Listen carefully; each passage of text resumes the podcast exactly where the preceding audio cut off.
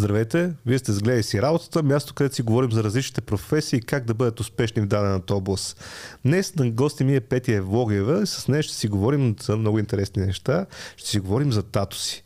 Така че останете с нас до края на епизода, за да разберете дали трудно може да се научите да правите тато си, дали е отговорна тази професия.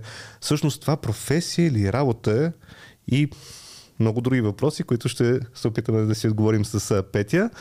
Но преди да започнем този разговор, ви напомням, че много ще помогнете на гледай си работата.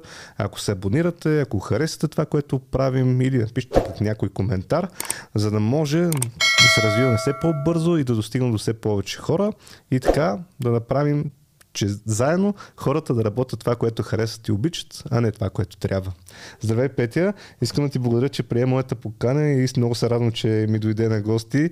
Твоята професия, вярвам, че ще бъде доста интересна за хората и така ще ми бъде много интересно да разкажем и повече нали, как си тръгнала, е, как си стигнала въобще до момента, че да се занимаваш с татуиране, защото за мен ми изглежда доста така, опасно, ако щеш. и често казвам, аз съм много далеч далеч от тази тема и имам много въпроси, които така ще ти задавам. Радвам се, благодаря много първо за поканата. И интересното на този проект Гледай се работата и възможността да се представи като професионалист в дадена област много ме допадна като покана и благодаря много за което. И аз ти благодаря, че така толкова бързо се отзова. Всъщност за теб мога да кажа, че ти си един от най-добрите татуисти в България. От много време се занимаваш с това. А доколкото така, и ти ми сподели, и твоя съпруг се занимава с същото, така че вие имате един много дългогодишен опит в тази област и вярвам, че ще бъдем полезни освен на хората, които искат да се занимават в тази област, така и на хората, които примерно са решили да си направят татус или да си направят втори, трети, защото знам, че на хората, които си направят един татус, не издържат дълго време само с един. Искат и втори, и трети. Ти може би ще потвърдиш или не? Тази моя, така да кажа, това мое виждане. Може би да някак си изведнъж минаваш от другата страна на татуирания и вече няма прегради. и, и вече колкото да, може. Веднъж като скъсаш тая клишето, аз съм татуиран или не съм татуиран, повече вече няма значение. Една, две, пет. Така се шегуваме, че всички ще стигнем до една татуировка накрая. Нали? Това е целта. Добре. Еми, може би за начало а, така да разкажеш с няколко думи за себе си, откъде си, а, от кога се занимаваш с татуиране. Ами аз съм от Монтана родом и моят съпруг също е от Монтана и сме тинейджърски гаджета от там. Но основно а, татуирането дойде по-късно в живота ми, като цяло по-скоро рисуването е това, което така ни събра и което изобщо е професията, която съм си мечтала някога, още като дете да а, работя. Може би първият ми спомен така по-осъзнат да знам, че искам да бъда художник е а, гледам една серия на Томи Джери и си спомням как си зададох въпроса, а кой е този, който го прави това? И искам аз да съм този. Била съм много малка, сигурно 8-9 годишна, когато осъзнах, че доста бих искала аз да съм той, който дава живота на тия рисунки. И всъщност в Монтана единственото така по-готино място, на което можеше да се учи рисуване, беше школата на Рени Петрова, Рени Арт сега. нашите ме записаха в трети клас. Започнах да рисувам там след което след седми клас мислех да кандидатствам някъде с рисуване, но по-хубавите училища с рисуване бяха тук в София.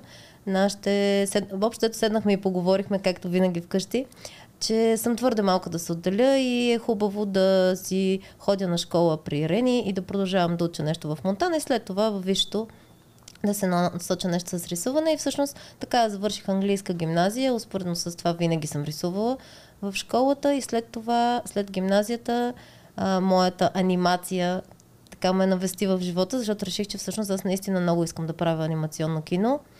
А, родителите ми ме подкрепиха, защото в а, България общо взето анимационно кино може да учиш в нов български и в надфис. И освен, че на двете места е платено, е много платено за хора, които живеят в Монтана и трябва да издържат студент в София. Тъй, че нали, никога няма да ми стигне живота да им благодаря, че застанаха зад мен и ме подкрепиха в това. И всъщност аз съм завършила анимационно кино в нов български. Завършила само аз и използвам този термин, защото диплома нямам, защото по време на бакалавъра всъщност съм покрила всички изпити, но така и накрая не се дипломирах бакалавър, защото започнах да работя, родиха се децата и така. Колелото на живота. Да. Покрай анимацията, иллюстрацията и в последствие всъщност имаше една така сериозна криза на анимационни филми, защото работех по една продукция на Warner Brothers тук в България, правеха малкия Додо. И след като свърши Додо, аз вече бях бремена с второто ни дете и анимацията рязко затихна. Това се случва 2008 при економическата криза. Евгений, съпругът ми, замина за Кипър да работи и да прави татуировки. И аз реших, че ще ходя с него, пък като се върна ще видя какво ще става. и всъщност му направих една татуировка на него, после на няколко други приятела.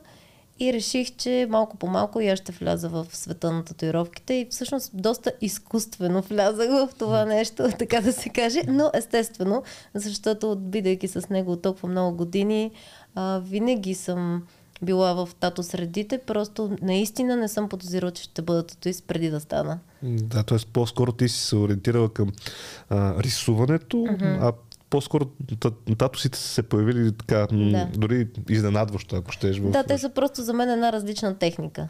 Да. Аз много често се шегувам, че аз не правя татуировки, аз правя иллюстрации понякога на кожа. Така че за мен нали, различните техники а, винаги водят до това да мога да изразя моя стил и да си правя петия нещата. Дали ще бъдат върху детска книжка, дали ще бъдат някакви други проекти интересни, по които работя, или в анимацията, или в татуировките. Затова и толкова ми е профилиран профил, ако разгледаш нещата, които правя, защото наистина нямам комфорт да правя различни от това неща, от различни от стила, в който ми е комфортно да работя, а пък е толкова много за винаги, че не ми се експериментира върху хората да се учат на нови неща. Да, ти го правиш много време всъщност. А, ние в, в описанието на епизода ще поставим къде могат да разгледат това, което правиш всъщност в Инстаграм да. най-вече. Къде друга да могат да погледнат а, това, което правиш? Или... Ами, аз реално Инстаграм и Фейсбука ги развивах успоредно, но Фейсбука беше хакнат от някакъв недоброжелател преди една година. И всъщност там е доста по-слабо като портфолио, защото честно казано нямам енергията да напълня контент, който съм правила 15 години наново mm-hmm. и просто в един момент реших, че тя постепенно ще се напълни естествено и за година и нещо вече има и там какво да се разгледа, но Инстаграма ми е по-силната. Добре, значи поставим Инстаграма за всички, които им е интересно. Препоръчвам и влезте, разгледайте наистина много готини неща. Дори ще пробвам да, да сложа и разни твои творби в самия епизод, за да се видят. А, добре, а, всъщност ти каза от много малка, 8-9 годишна как човек разбира, че има талант да рисува? А, сега ще ти кажа, много такъв е личен въпрос за мен. А, моят големият ми син много обича да рисува. Mm-hmm. И всъщност, как едно дете разбира дали, а, как да кажа, има дарбата да рисува? Това някой каза ли тя, бе, ти много добре се справиш или ти започваш и е много-много труд, не е само дарба, както се казва. То със сигурност е много труд. Но може би, не знам, аз много път съм се задавала този въпрос и съм се чудила как откриваш таланта в някой. Даже много често съм отричала думата талант, защото наистина вярвам, че е много труд. Но самата аз виждам в разни деца на приятели около нас, които ме питат има ли смисъл, няма ли смисъл. Първо, не мисля, че някой на този свят е този, който да ти каже, че няма смисъл да правиш нещо. Нали? Ти ако си го обичаш, си го прави. Но като цяло, наистина има деца, които като видиш как рисуват, просто наистина си, уа, тук има много как да се работи, страхотно. Но да, спомням си, че като малка хората са се впечатлявали от рисунките ми, но, честно казано, в школата ми по рисуване, нали, защото едно е баба да те потупва по рамото и да ти казва ти си страхотен художник и обикновено ние започваме като прерисуваме неща. Така че да, може би имаш погледа да анализираш и да прехвърляш и върху твоята рисунка това, което виждаш. Може би тук е момента с таланта. Но след това в школата, като бях, си спомням, че изключително не бях от талантливите деца. Имаше наистина много кадърни хора, тогава, нали, мои набори и сега, които наистина виждаш, че този човек има много голям потенциал да се развие. Аз не бях от тези и честно казано, преди да се родят децата ми, защото родих рано на 20, а, бях много мързелива. Всъщност децата ме амбицираха да започна да рисувам много и, и до ден днешен голяма част от деня ми да е заед с рисуване. Като дете не, много съм обичала винаги да рисувам, но не съм отделяла чак такова търпение, така да се каже, в да, тук може би един съвет за хората, които са се насочили в тази област да, да полагат труд възможно най-рано, защото така да. могат да си стредат много по-бързо. Така е. Нали, ти, ти каза, нали, след 20 зим започнах все повече и М. повече, но това са при няколко пропуснати години, Много. които е можело да, да направят още по-добра от това, което си в момента. Също аз и ден не, не знам как може да станеш по-добра, защото съм виждал твоите неща. Из, О, изглежда много, изключително. има много на къде. М- Може би само човек с професионален поглед Да. може да го види. Аз съм много впечатлен от това, което правиш, така че който не е виждал твоите творби, съм сигурен, че така като се запознаеш, ще види нещата как изглеждат. А, ми добре, значи първи съвет, който ви можем... Рисувайте много. Рисувайте много. А, а ти как си започвал в тези детските години? На какво си рисувала? Как си започвала с рисуването? Тоест на, на Винаги- блокче, на, да, на какво е било? Да, винаги на хартия. Не съм рисувала с някакъв. Всъщност нашата учителка Рени, тя много се кефеше на акварела и като тя, тя почина милата жена преди две години вече ще станат. И затова така в минало време говоря за нея, въпреки че наистина семенцето дете си е посяла всички нас, до ден днешен си се срещаме и си се обичаме, тъй че тя си е сред нас. Но а, тя много обичаше акварела и всъщност аз не съм рисувала толкова много с темпера и с масло, колкото с акварел и с молив, защото нали, винаги се започват от по-класическите рисунки на етюди с молив и така нататък.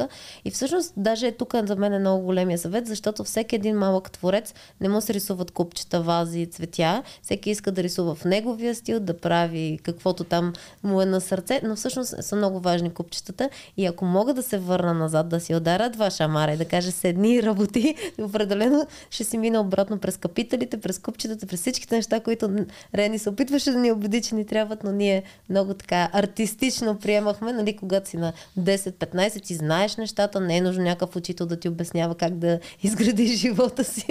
така че да. Абсолютно. Да, тъй, че да, моля, вие акварели, всъщност то даже и сега, ако разгледаш хубаво стила ми, предимно с това работя, защото е някаква комфортна техника, в която с годините съм изградила и Да, и, и там си се насочила Да, и специализирала си се, да. както се казва.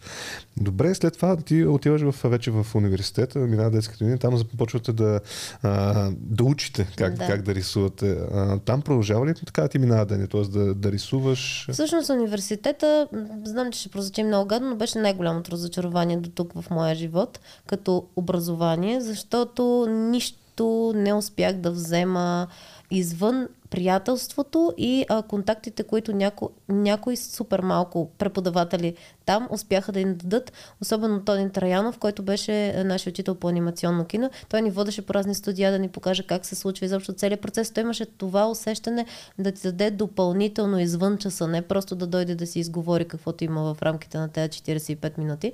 Но като цяло много, много не бяха отдадени преподавателите. Мен това доста ме натъжи, защото съм от хората, които наистина, влагайки времето си, парите и най-вече времето и ентусиазма си, обикновено искам да получа и съм отишла за да, за да взема. И не успях много да взема, освен нали, връзките.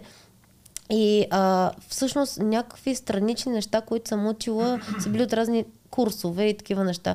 Но самия университет, под формата си, под който аз си представях, че ще, че ще знам как се прави анимация, беше и леко устарял като техника и всъщност в а, студията, в които успоредно започнахме да работиме, а, доста повече а, бяха напреднали като технологии, можеха да ти предадат какво е актуално в момента ти да работиш. Може би анимацията и изобщо е по-добре да започнеш рано да я практикуваш, за да може да не знам дали има толкова много теория, която имаш да научиш, или тя просто се появява с задачите и решаването им. Да.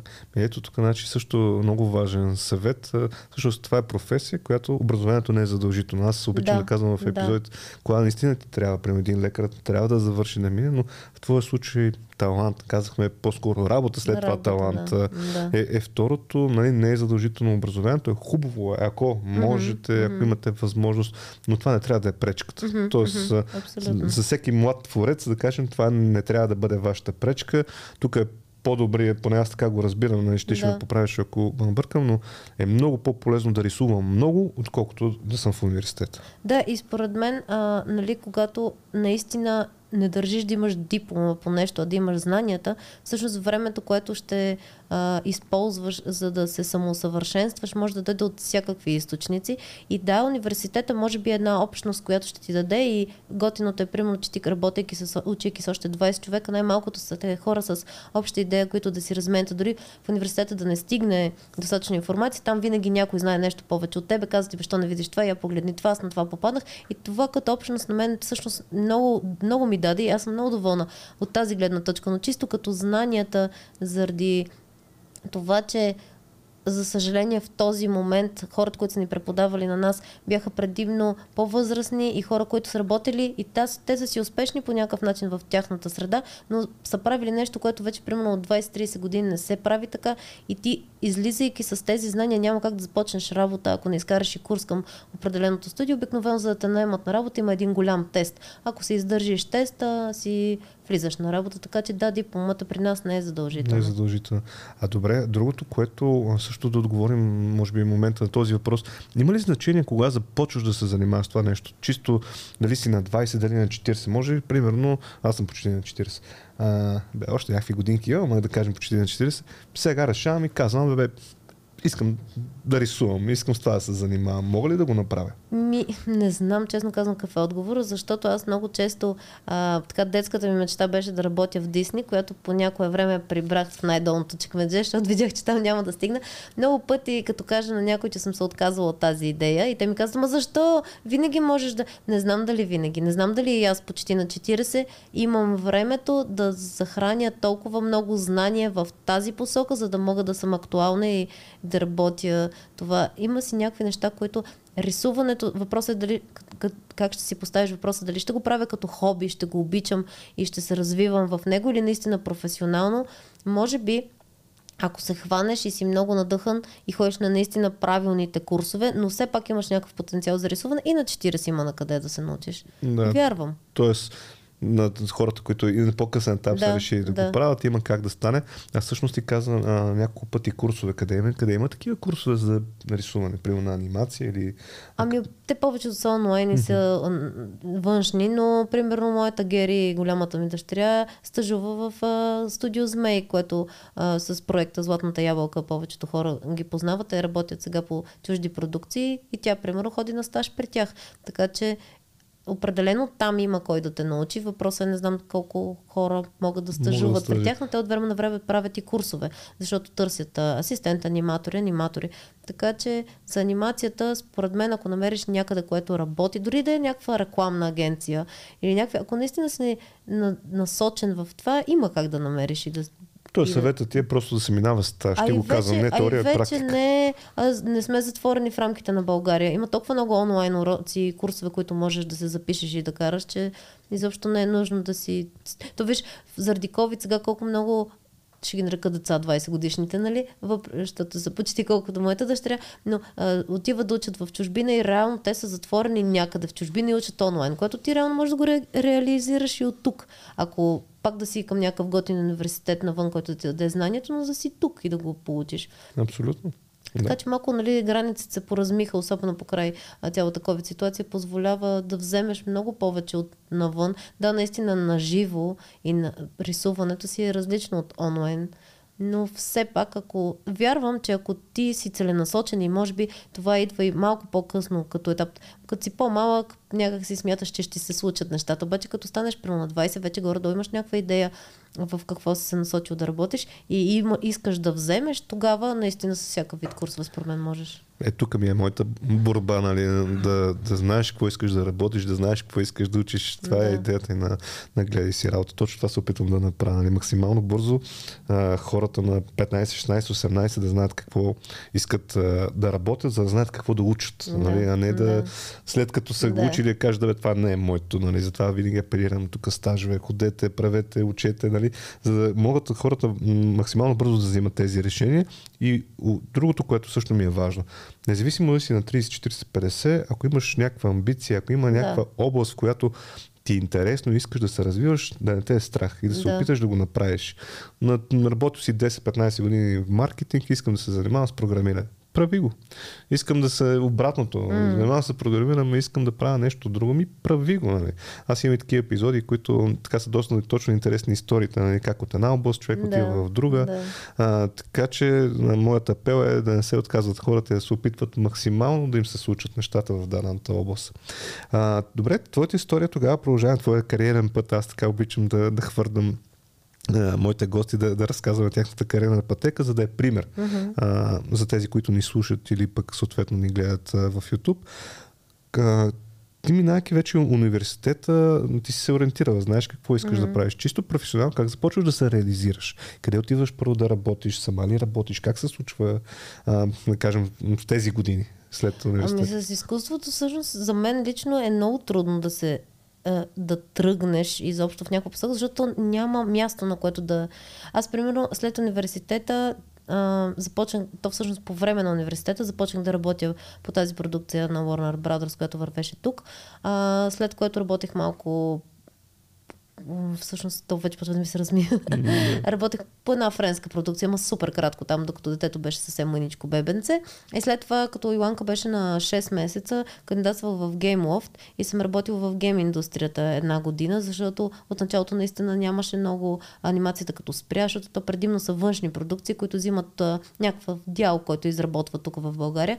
И в един момент, като замря, всъщност започнах в гейм индустрията. В GameLoft работех 2D артист една година. Беше много интересно и много готин опит. И много съм благодарна на този си опит там, защото, примерно, сега като по-традиционен а, художник, който продължава да се рисува на хартия, татуировките също са сравнително традиционна медия за работа. Там имах възможност една година да работя изцяло на фотошоп и всъщност а, все още имам някакви дигитални познания, които от време на време използвам, дори просто да си направиш стикерите, визитките и някакви неща, а, които са супер много от помощ. Даже аз вярвам, че човек толкова не трябва да се страхува да се преквалифицира, че даже напротив няма как учейки нещо да не ти помогне за другото. Защото ти просто си вложил време, дисциплина и старания в нещо и дори ако ще да си станал ветеринар и след това да решиш да станеш художник, ти имаш този работна дисциплина, която да вложиш в следващото. Просто да не лентяйстват хората. Щом работят, значи и в другото можеш да работиш. Просто дисциплината е за мен много важен момент, когато си професионалист в нещо. И след Game Loft там работих супер за кратичко в Eurogame Technology за някакви месеци. И тогава всъщност Евгений като тръгна да пътува за, за Кипър вторият път, аз тръгнах с него, защото Просто а, децата бяха малки, аз имах нужда да менежирам повече времето си, да не съм в толкова строг диапазон от а, 8 до 5, защото като са болни, знаеш, като са малки децата да.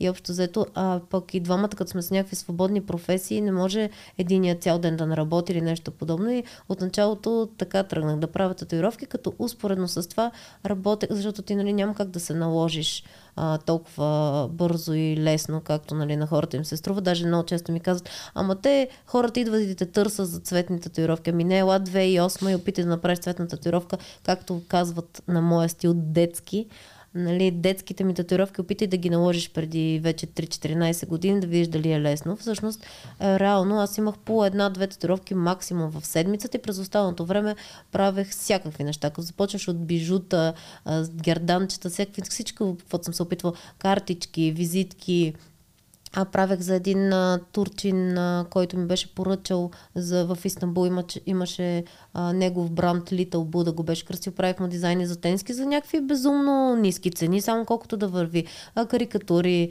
разни всякакви нещица, които винаги успоредно да вървят с татуировките, докато си задвижа. И всъщност 2009 беше много трудна година и ние двамата с чисто ново студио, а, дошли от Монтана, нали. Евгений имаше някакви хора, които го познаваха вече от преди това, където татуираше, но като цяло а, това беше време, в което клиентите си остават в студиото, в което са се татуирали. Те не последват татуиста, което от една страна етично е готино, защото знаеш, че не си откраднал клиенти, но ти трябва, ти сменяш пози... местоположението и започваш наново.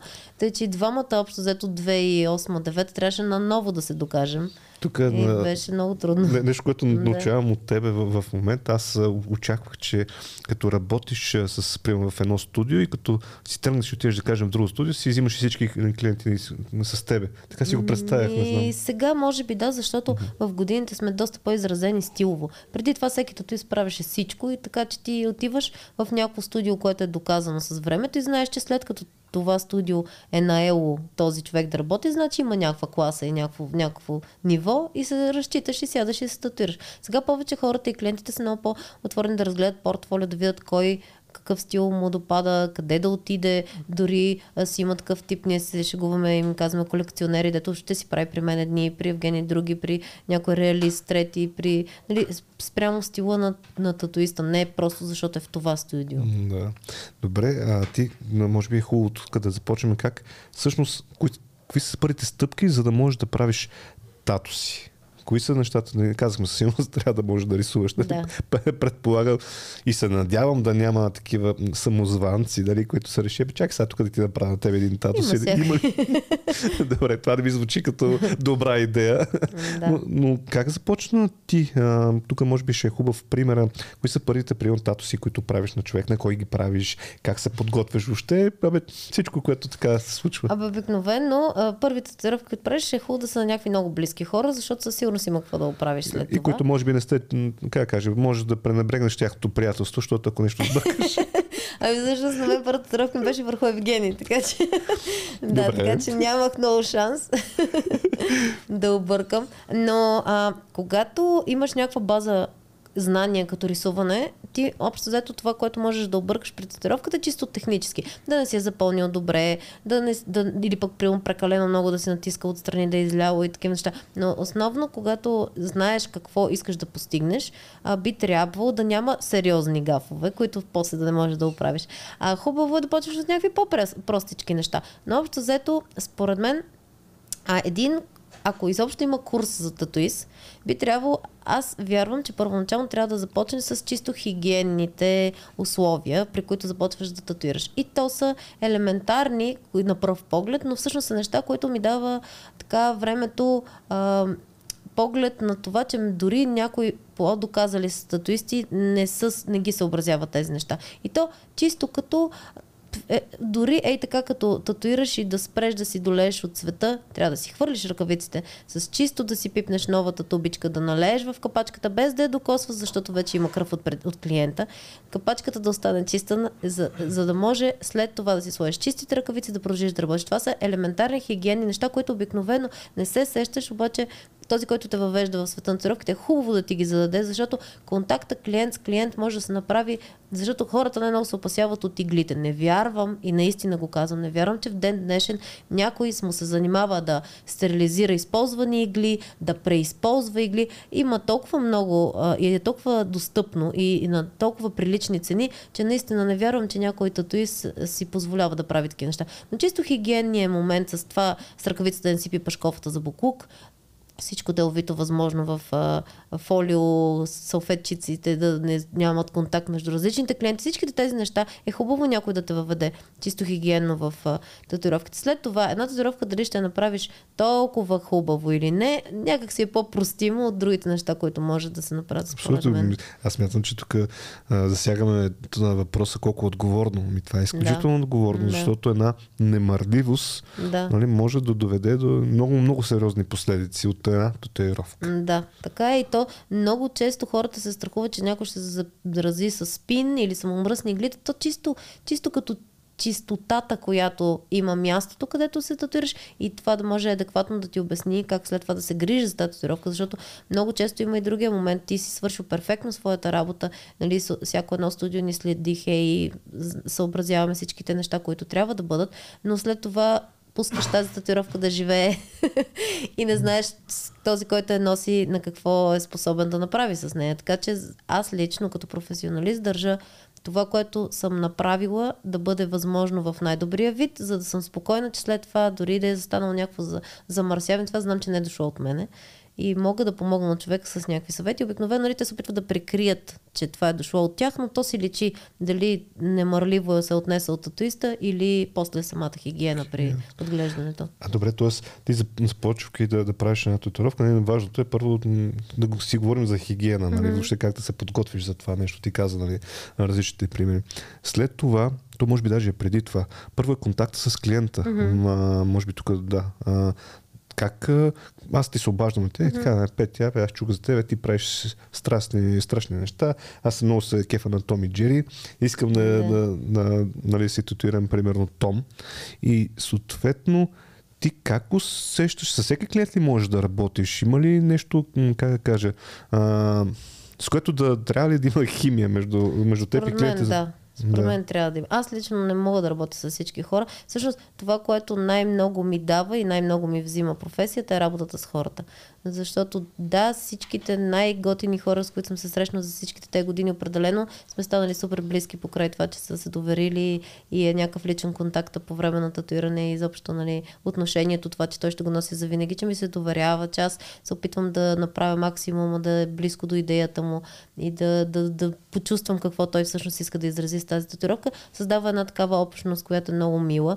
А, имам, примерно, някакви много любими случаи, дето разни мои клиенти се намират случайно на морето по татуировките и ми пращат някаква огромна групова снимка. Всичките се събрали просто от това, че са татуирани. От мен има много, много е готино, но и това, че клиента е клиент и много често се шегуваме ние татуистите, татуировката твоя ли е или е моя, защото ние вярваме, че си е наша, защото това е моето изкуство, но ти като клиент вярваш, че тя си е твоя и ако не ти харесва след това може да отидеш друг да я оправи, друг да я да ръчка по нея, което нали, да. не е готино. Та, та общо заето аз първоначално си правя една среща с клиента. Защото за мен е много важно, това, което така се опитам да изчиста в годините е това, че много хора искат да статуират при мен, просто защото са видяли картинките, но той като цяло не е много мой тип клиент. Той, примерно, не се кефи изцяло на този стил, просто има, иска да има една такава.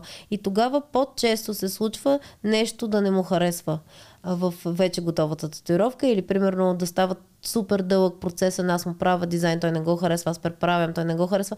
И се опитаме тази, тази дистанция да я скъся, защото хората, които са много татуирани, хората, които са си колекционери, които се кефат на твоя стил, определено са много лесни за работа. Както а, нали, и с това се шегуваме, много е лесно да работиш с някой, който вече е татуиран. Първата татуировка на даден клиент, никой не иска да е първият татуист, който ще я направи, защото е много драма, много малка, с много смисъл в живота. Той не го прави за другите другите, той го прави за себе си, защото за него е важно. Няма значение, нали, така, така, така, всичките тези неща, това ги слушаме ежедневно, но, за съжаление, всеки трябва да бъде първият татуист на някой, няма как. Има страхотни първи клиенти, дето пък са обратното. Толкова много се е скефил на стила ти, че с абсолютно свободната воля да му направиш каквото искаш, само и само да си ти, защото наистина той си ти е някакъв отдаден фен.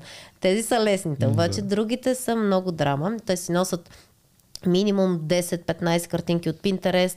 Тъпото е, че аз записвам с много месеци напред и докато дойде часа му, той може генерално да си е сменил идеята и да е дошъл и да е искал наистина Том, а през това време да е решил, че Том няма точно смисъл за него. Едно Infinity с името на децата и пера, разпадащи се на не знам си какво, много повече значи и той излиза от това, което аз бих могла да му изработя и отиваме до нещо, което след 5 месеца си чакал да ти дойде часа и е нещо, което аз изобщо не мога да ти направя. Затова ей този момент, ако мога да го скъся на тази първа среща, доста се старая да, да, да мина. Да, виж колко е важно. Пак е, аз се опитвам винаги да, да влизам и по-надълбоко за всяка една професия, защото а, аз като човек, който нямам тато си mm-hmm. по себе си, нали, не е тема, която ме вълнува и да гледам и да се да. интересувам. За мен е един човек взима някакво а, решение, дали импулсивно или не, да си направи татус, свърза се с а, човек като тебе, казва, Петя, айде ви направиш Том. Да. И съответно нещата се случват. Нали, ти го правиш, ме да. супер. Да, ма, виж колко много неща има. Тоест ти трябва да се видиш този човек. Първо да видиш да. дали ще можеш да, да му помогнеш, дали тази добавена стоеност, която Той търси, mm-hmm. ти ще можеш mm-hmm. да дадеш. А най-вероятно тогава пък трябва да обсъдите, ма как точно и къде да бъде. Mm-hmm. Най-вероятно се. И в момента се, mm-hmm. се замисля върху това нещо. Ти след това му правиш дизайн, как ще изглежда mm-hmm. това нещо, как си го представяш ти. Mm-hmm. Той ти казва, не, не, чакай сега. Том трябва да гледа наляво, ама не надясно. Да, да. И това най-вероятно са някакви постоянни контакти. Тоест... И когато е Том е лесно, защото Том е ясен. Обаче когато аз сънувах ангелче, което стреля с калашник, тогава нали, аз трябва да се сетя той как го е сънувал. Калашника наляво ли е, надясно ли, ангелчето голямо ли е, малко ли е, момче ли е, момиче ли е. Нали, всичките тия неща давам го просто е така като пример. Да. Но наистина това е дълъг процес, който аз се опитвам да го скъся на тази първа среща, защото аз трябва на тази среща да знам, на теб ти трябва един, два, пет сеанса, колко голямо нещо ще си правиш, за да мога да ти кажа и чисто финансово колко ще излезе и колко време ще отнемеш, защото хората обикновено, когато нямат никакви татуировки, не са и в това и не трябва и да бъдат. Аз много често им казвам на разни нови клиенти, които не се познаваме, ела да си направим една среща, да говорим, защото много вероятно, аз дори изобщо не съм твой човек, но първо, аз със сигурност мога да те насълча кой би бил твой човек, защото, както каза ти, ти не е нужно да познаваш всеки какъв стил работи. Ние сме тези, които се познаваме помежду си и аз вярвам, че когато правиш на някой нещо за винаги и му влагаш тая енергия, е много готино ти да се кефиш на проекта. И ако е нещо, което аз няма да го изпълня с истинска, истински кеф да го направя, особено ако е нещо голямо, нали? По-добре да го изпратя при колега, който наистина се развива в тази среда. Първо ще му даде много по-голяма стойност като изображение и второ самата енергия, която ще си обменят е много важна. Защото аз има татуисти, които много ги харесвам и ги ценя като артист, но аз не бих седнала да статуирам при него чисто като човек. Може да звучи старовремско, енергии, глупости, но за мен това е важно. Той е процес и наистина има хора, които ме разочароват като човека.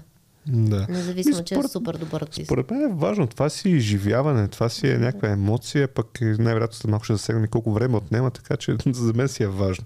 Да. Със сигурност. Аз имам въпрос. Давай. Ако хората се чуят къде е този глас, идва от зад камерите. Тъй като сега се готви забраняване на цветните бои, а ти реално рисуваш анимация. Mm-hmm. Как ще се отрази това нещо на тебе и на какво мнение е вашата гилдия за това нещо? Много зле ще ми се отрази. Истината е, че а, Европейския съюз реши, че много отговорно трябва да вземе отношение към нашите цветни бои, защото, нали, не знам кой там реши, че това е изключително вредно нещо.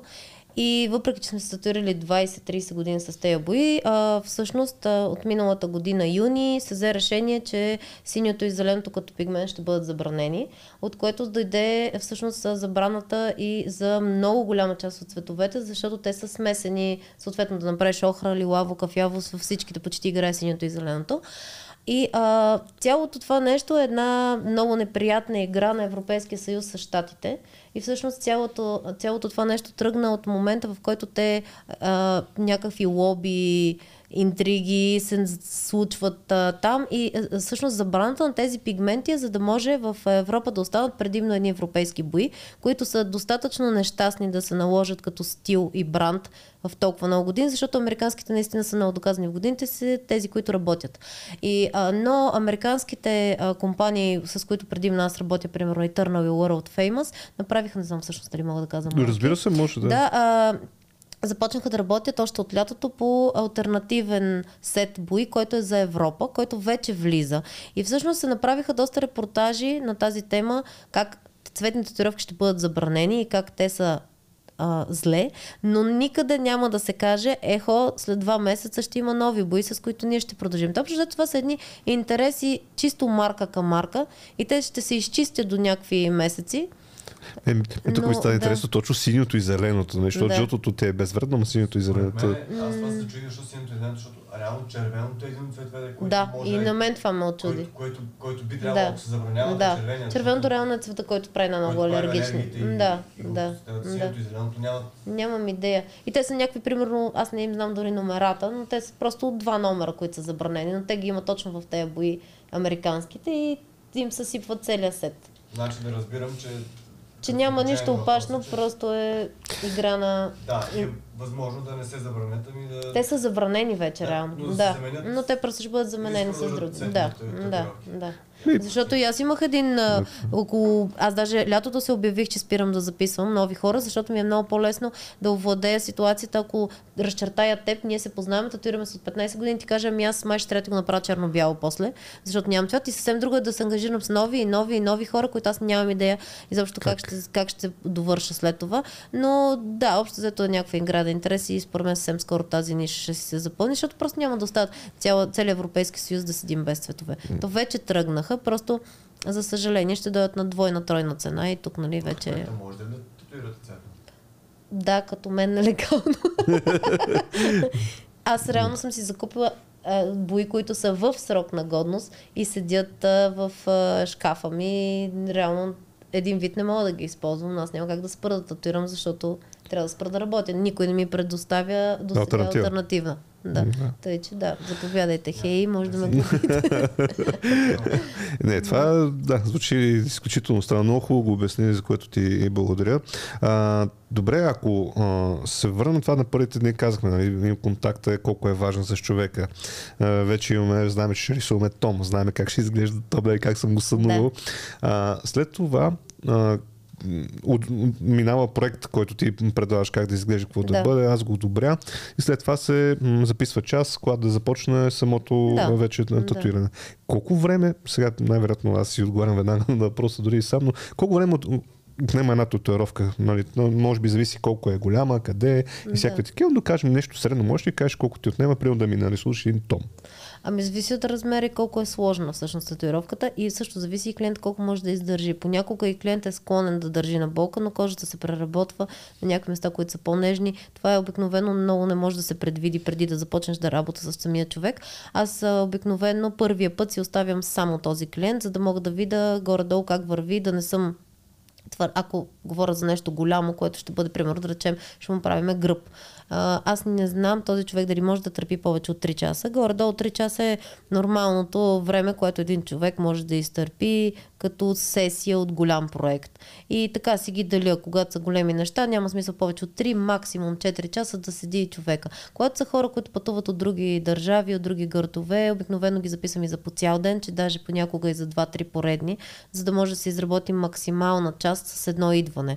Но горе-долу един том, който да речем е, е и толкова голям, е, ти са ти нужни около 2-3 часа, за да го изработиш.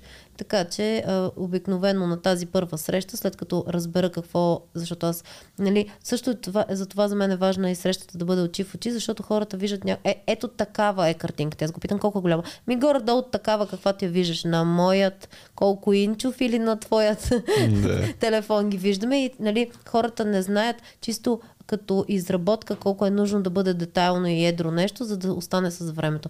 Защото всеки един малък детайл, е, когато използваме техниката на татуиране, лимфата продължава да работи за винаги, да се опитва да изкара боите за татуиране, в които са вкарани в кожата. Тя си го работи това нещо за винаги. И всъщност колкото е по-детайлно нещо, толкова повече стигаме до това размиване и разливане, което виждаме на старите татуировки. Когато е нещо достатъчно едричко, ти чисто визуално не отчиташ, че толкова много се разляло. Но когато едни очички са и такива мънички, вече няма бялото в тях, всичко се е слял.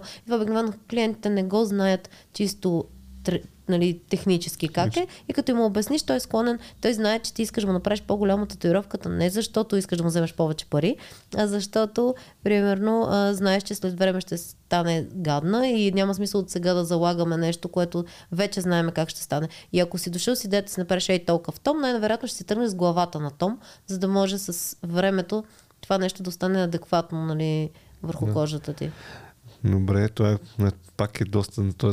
като време го виждам как, е, защото ти каза 3 часа да кажем, Да. но, и- но говорим тук, може няколко дни по 3 часа да отнеме и една татуировка, някой път и повече. гръб и такива неща, ти трябва ти едни две седмици, за да зарасне. Тъй, че едно такова нещо си отива в година работа, нали, горе-долу.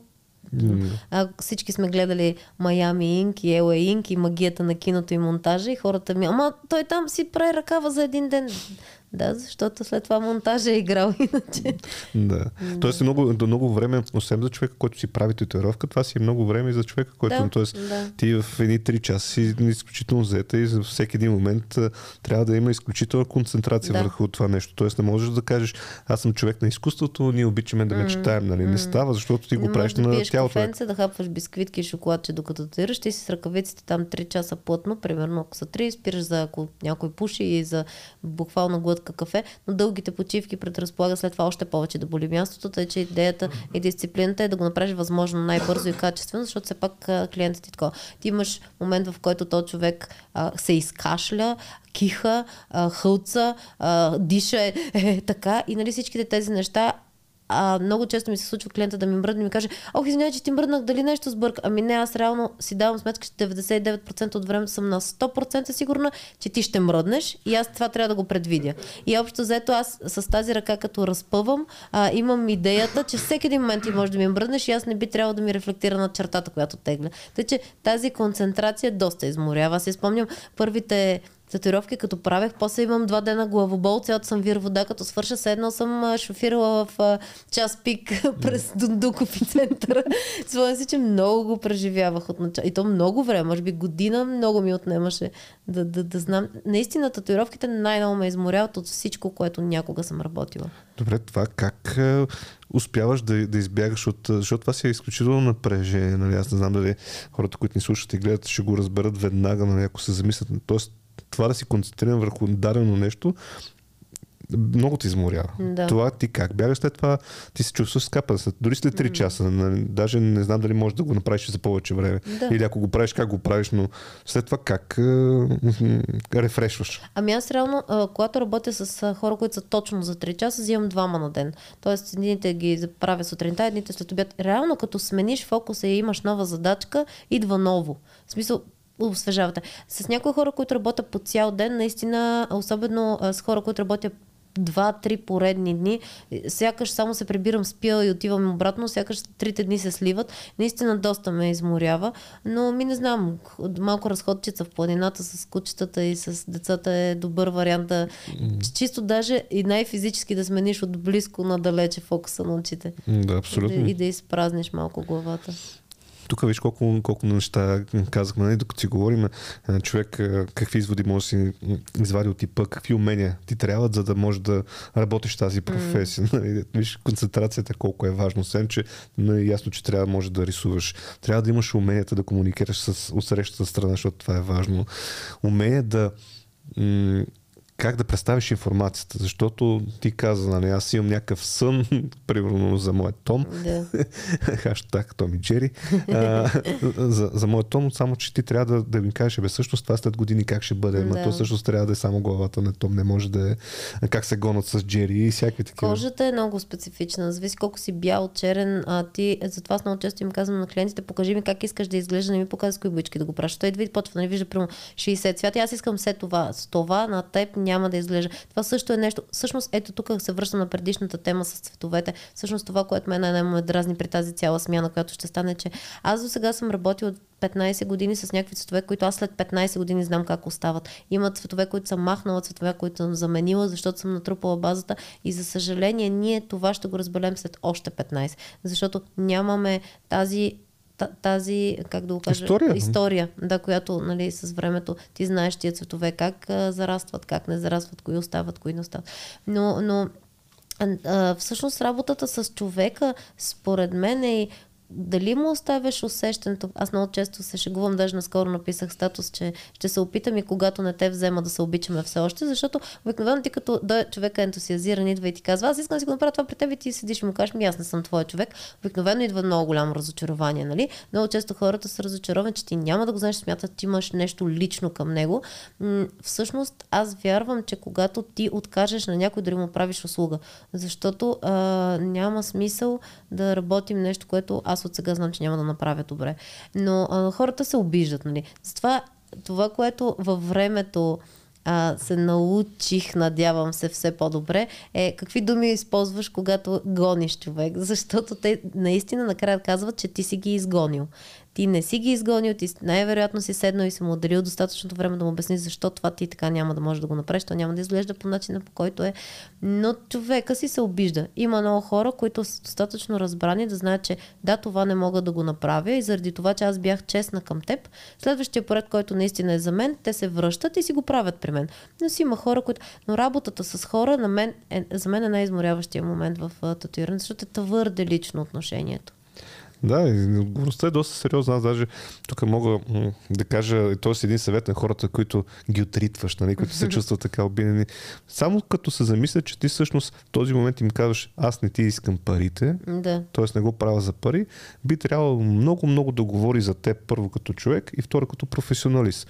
Защото те, ако не ти пукат за тези всичките неща, ти ще кажеш, добре, ай, дай, защото ти го нашляпам тук, нали, дреме ми след това. А ти всъщност а, си готова да дадеш твой колега, някакъв друг контакт, да. да дадеш насоката, за да се чувства той добре. Така че може би това трябва да, да е съвета. Даже ти препоръчам направо си им го каза. Бе, човек, не ти иска парите, замисли се, що, нали? Да, защото хората наистина не могат да видят, а, че ти им вършиш услуга по този начин, но Еми, то си е до човек, да. нали? То да, сигурно да, си е. и това има, има. достатъчно много адекватни хора, които се изкефят и всъщност, нали, точно за това се връщат после при теб, защото си бил чест и си му казал, това няма да го направя достатъчно добре за теб.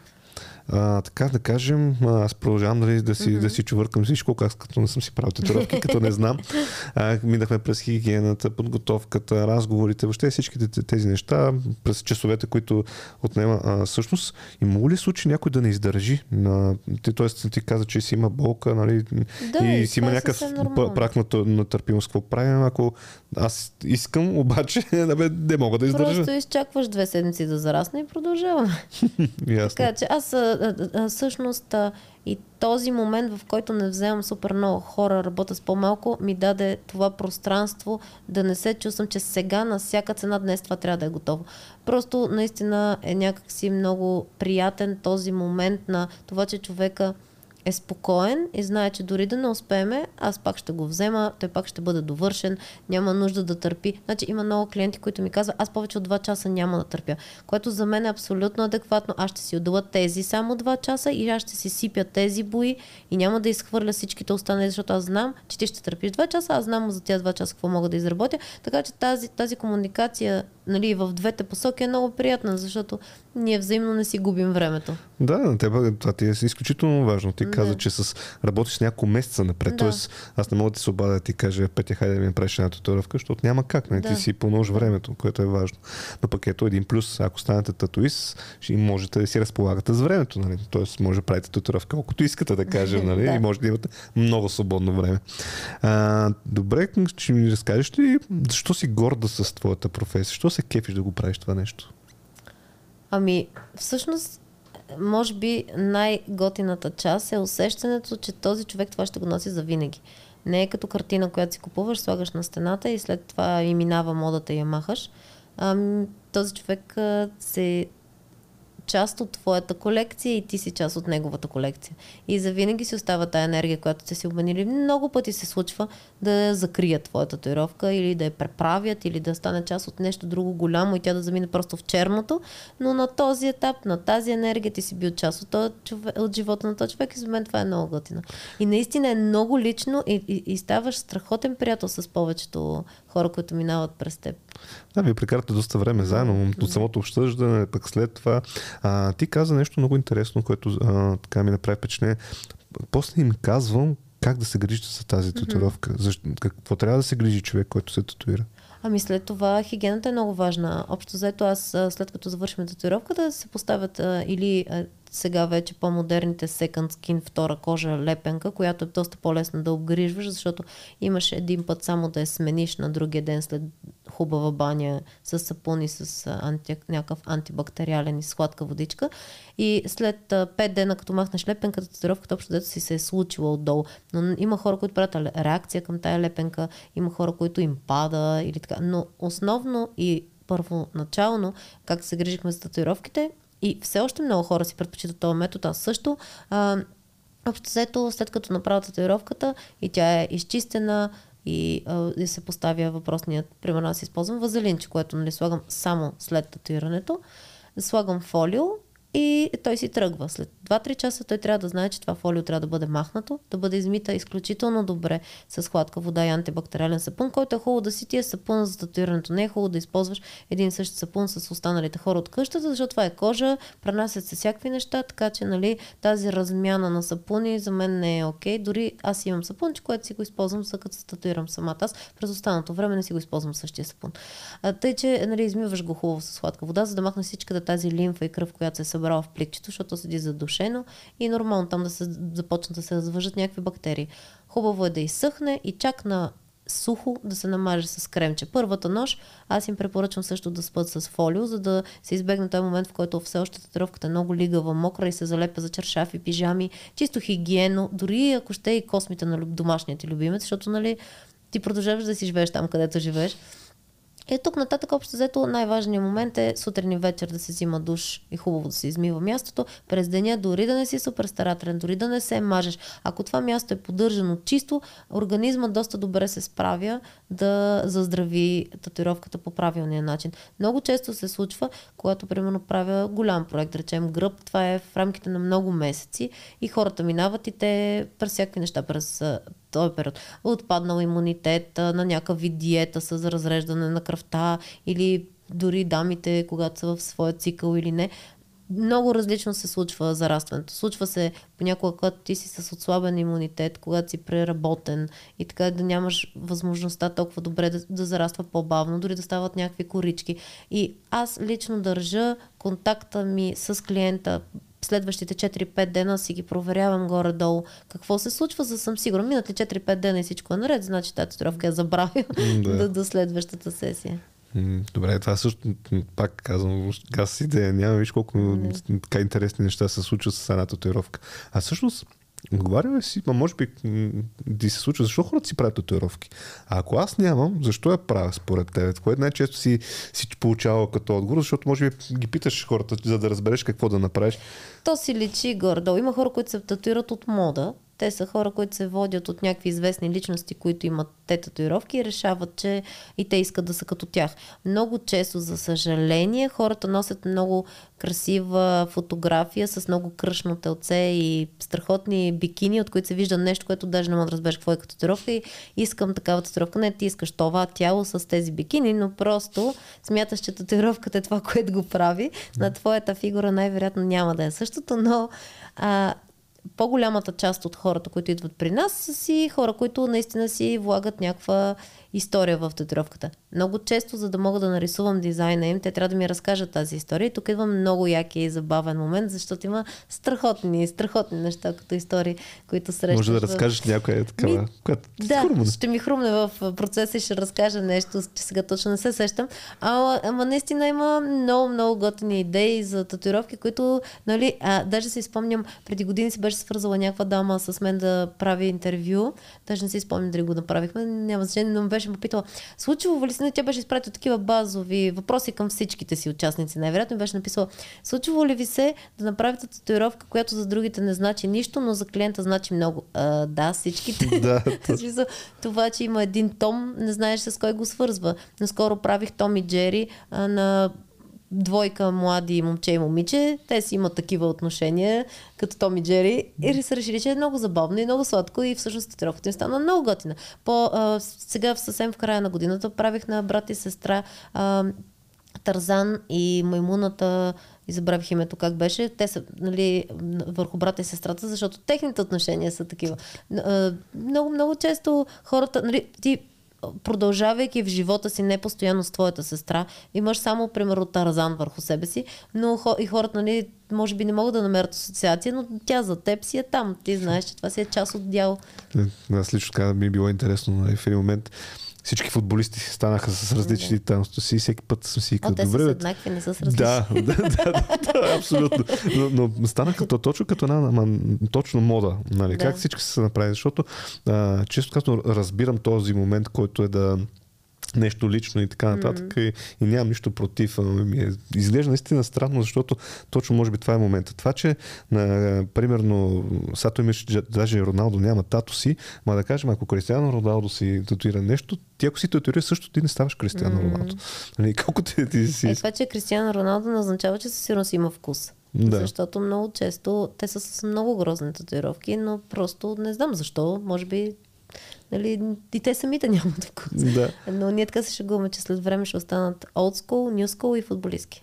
Това ще са трите стила. Ето, това, са, това са варианти. А има ли разлика от, от типа на хора, които татуират? Защото ти каза, че татуираш само анимация, нали така? Да. А, всъщност, предполагам, има други татуисти, може би твоя съпруг, който пък може други неща да, Да, прави. да, да. Аха. Да, То- и то и самите хора. Не, е, понякога клиентите са доста така разчетими дали са мои или не, ама понякога са си хора, които, както казах, той си има много татуировки, но просто се кефи една да е от теб. Той може да си е изцяло в примерно черно-бял реализъм и да има тазманийския дявол или нещо, нали, което си го свързва по някакъв начин с него. Тъй, че е, татуираме и доста разнообразни от типажирането ми, така да се каже, защото обикновено да ги разпознавам, нали, кой би се татуирал при мен и кой не, но много често си има и хора, които просто за колекцията или за нещо, с което, или принося някаква а, съвсем така тип офис дама, която има изключително нежни цветя и подобни неща и си има, да речем, едно анимационно момиченце, защото си го свързва с нейното детенце, нали, съвсем, съвсем и, оп, и, и различни от моя типаж клиенти. Много често ме питат дали татуирам повече жени или мъже, защото така ми е по-симпатичен, захарен стила да се каже. А, но всъщност аз много често съм си мислила и, и реално си татуирам и доста мъже. И доста мъже. Има си всякакви тип а, които, защото може би повечето мъже, които татуирам си от разни анимации, нали, те си ги свързват много по-картуни с, с себе си. Не бих се определила като дамски татуист. Даже като ми пише някой, аз искам да си направя татуировка при теб, защото си жена, мен това някакси ме е такова, защото артист е артист. Какво значи пола ми? Да. Нали, Няма значение по принцип. да, и аз така вярвам. Може би, защото се предполага, че сега се замислих, а, защото жените са по-внимателни от мъжете. Може това да е Да. разковничето нали, на, на този как да кажа, въпрос. Нали, или т.е. по-скоро, защо идвам при теб? Да. Добре. Много още въпроси ми хрумва така да си говорим. Добре. А, всъщност, скъпо ли е това да се татуираш? Скъпо и така трябва да бъде. да. А, за, в България не е скъпо и реално хората в България могат да си позволят много повече да са татуирани от качествени татуисти, отколкото хората в чужбина. Защото в чужбина наистина татуировките струват много повече пари и там рязко се вижда хората, които имат изключително а, по-голям достъп финансов до добрите артисти и тези, които се татуират масово, защото от студията и като цяло а, така в света се делят на такива, които се водят walk-in. Това е варианта, в който ти влизаш, от каталог си избираш нещо и би- биваш татуиран. Тогава няма личен подход към теб, просто си избираш картинка. И другите са custom shop, които са ти а, отнема време, на теб ти бива, бива изготвен личен проект и той значи само за теб нещо и така нататък. Тук може би не сме толкова разделени, защото не сме и толкова голяма държава с толкова много хора и много често се налага всеки един татуист да прави и къстъм и walk-in. Нали? Даже е много готин този ритъм, който студията си обявяват. Примерно в петък работа само с walk-ins. Така е шанс човек, който би искал да си направи нещо мъничко при тебе и а, примерно знае, че се чака 6 месеца, ти да си обявиш някакви дизайнчета 3-5, които би направил на който и да е, просто защото такива да ги направиш. И хората, също много, на мен много ми допада идеята, доста студия и тук в България много готини а, артисти правят си флаш сет, който е примерно 5 рисунчици на тема Свети Валентин, на тема а, Хелуин, на тема Нова година и пускат. Петък работя само такива дизайни и хората си пратят. Това е много готино според мен. Така хем си допускаш хора, които иначе... Примерно, има много хора, които ти гледат портфолиото и си казва, добре де, ето гледайте сега, тя направила тук авокадо, пък отстрани с лъжички, пък пише сър, пък отдолу има детската играчка, пък е завършено това. Аз как да си ги измисля тия неща? А ти всъщност а, си правиш разни свободни темички, които искаш. Аз наскоро направих едни, едно като суши сет. Бях направила Дори и Немо като част от суши овити, нали? И едно момиченце, без да я познавам, си записа, че аз си направи Дорито при мен. Стана много готина и тази мацка е супер сладорана, която ето по този начин тя е станала мой клиент и аз знам, че съм се сработила с нея, защото е имало поставена задачка, в която аз давам параметрите, но вече, ако тя се върне, аз ще я татуирам, защото съм видяла, че се работи лесно с нея като клиент. Нали? Да. Да, да, също много готи подход. Да, със сигурност. А всъщност, кои са най-големите заблуди за твоята професия? Според тебе? Че е лесно. Много често нали, някой ми казва, аз си купих машинка и опитах, то не е толкова лесно. А, онзи ден а, гледах Евгений как татуира, прави един, правеше един ръкав и аз бях свършила по-рано и се мотаех и го гледах. Факт е, че когато гледаш един професионалист, който го прави от 20 години, той те кара да изглежда, че е защото той просто седи там и прави едни абсолютно прави, перфектни черти, успоредни една до друга, тънка, дебела, перфектна. И аз го гледам и знам колко е трудно това да го направиш, обаче той създава усещане, че това се прави лесно.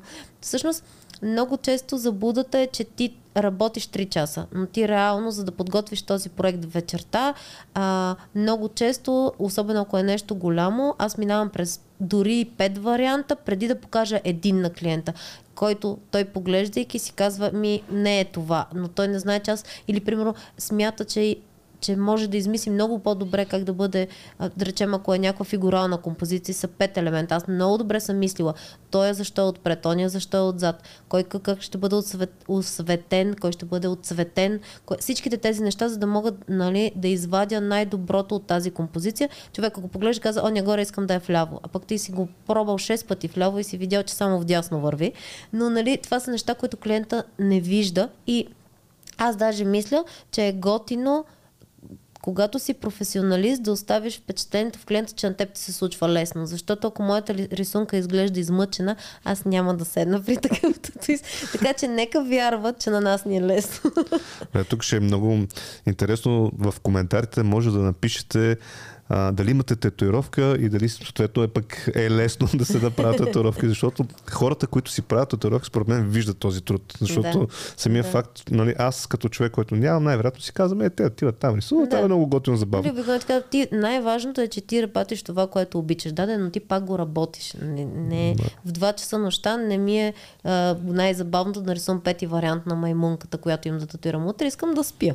Но просто като професионалист аз съм се ангажирала, че утре в 10 часа си и дали аз съм си се разхождала цял ден по планините и съм седнала в 10 да го рисувам или съм си го използвала деня, си е моя работа. Въпросът е на другия ден аз да съм там и да съм готова. Поне аз така гледам mm-hmm. да си движа бизнеса. Нали? Всъщност, може ли, примерно, ти ми правиш том и след две години този том вече, абе не го искам. Може. Какво се прави в такъв случай? Много по-голям том. Много по-голям, огромен том. не, всъщност а, лазера не успява все още да премахне достатъчно добре. Много хора, а, даже аз обикновено провеждам един такъв бърз разговор, когато нали, съм готова, приготвям се всичко наред и клиентът ми казва, пък и в крайна сметка, ако толкова пък не ми харесва, винаги мога да го махна на лазера. Съм, а, ако имаме от сега нали, такива съмнения, дай защо да започваме. А, но а, общо взето лазера премаха преди предимно черното. Тъй, че ти имаш опция да си направиш много по-голямо и много по-тъмно след това върху това, но нямаш опцията, в която изчистваш до край кожата и сякаш не си татуиран. Ти винаги ще бъдеш татуиран, така че нали, да. е хубаво тази идея да я има. Това е хубаво. Затова и ние все още, въпреки че според мен доста повече се разчупиха нещата с татуировките, доста по-известни хора, хора работещи ще ги нарека сериозни професии, нали, както обикновено не е отношението към нашата да. професия, но дори хора в банка, хора в а, някакви по-такива държавни институции се татуират. А, според мен въпреки, че това го има, е хубаво и ние често съветваме малките ни клиенти, които са около 18, 20, 21, 2, да помислят и да не стартират с най-видимите си части.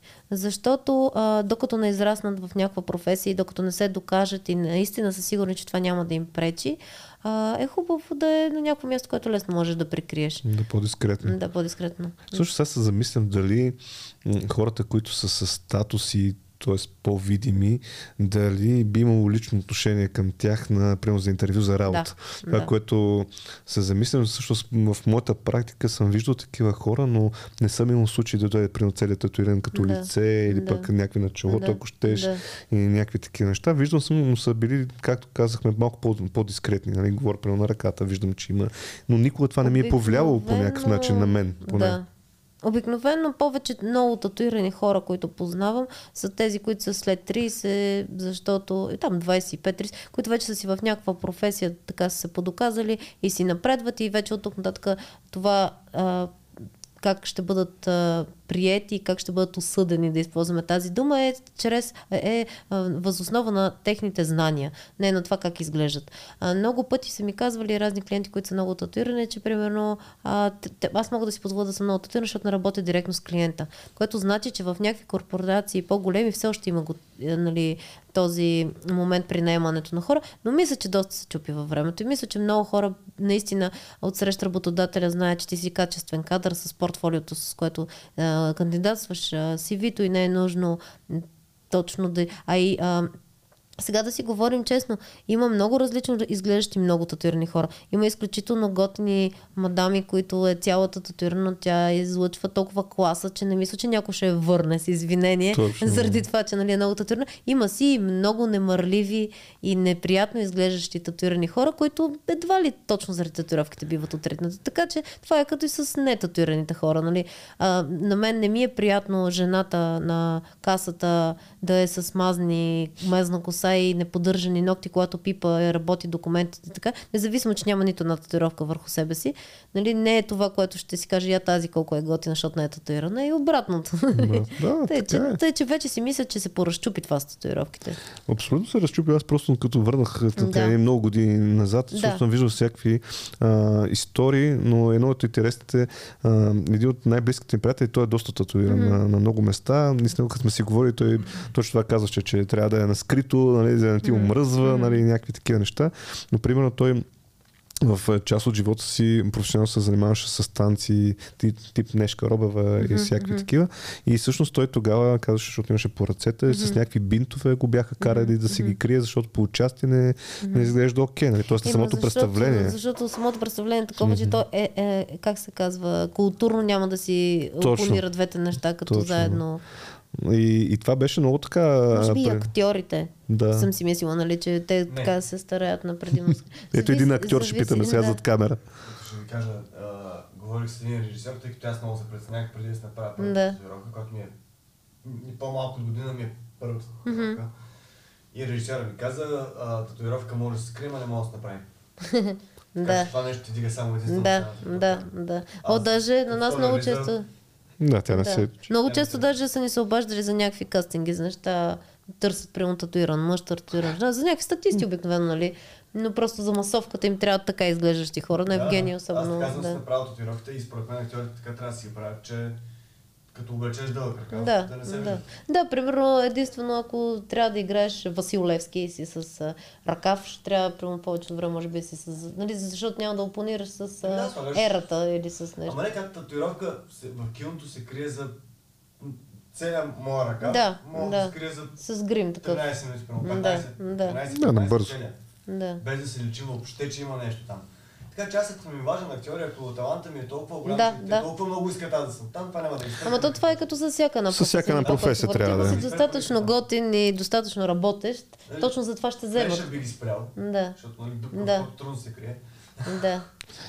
А, това са, да, мисля, че вече живеем във време, което хората са да, доста по-широко скорени. Дори в банките, да кажем, или mm. някъде, където си мислим, че са по-корпоративни, защото истината е това, което знаеш и умееш, а не как да. изглеждаш. И, нали, аз съм дал съвети, нали, че първото впечатление е важно, но това не е първото впечатление, нали, точно дали имам тато си или не. Нали, по-скоро други са Ама нещата. много хора, които работят в банки, това са изключително а, разчупени хора, които много да. се кефат на арта като, като арт. Просто обикновено, ако имат някакви спънки, това е от а, началството.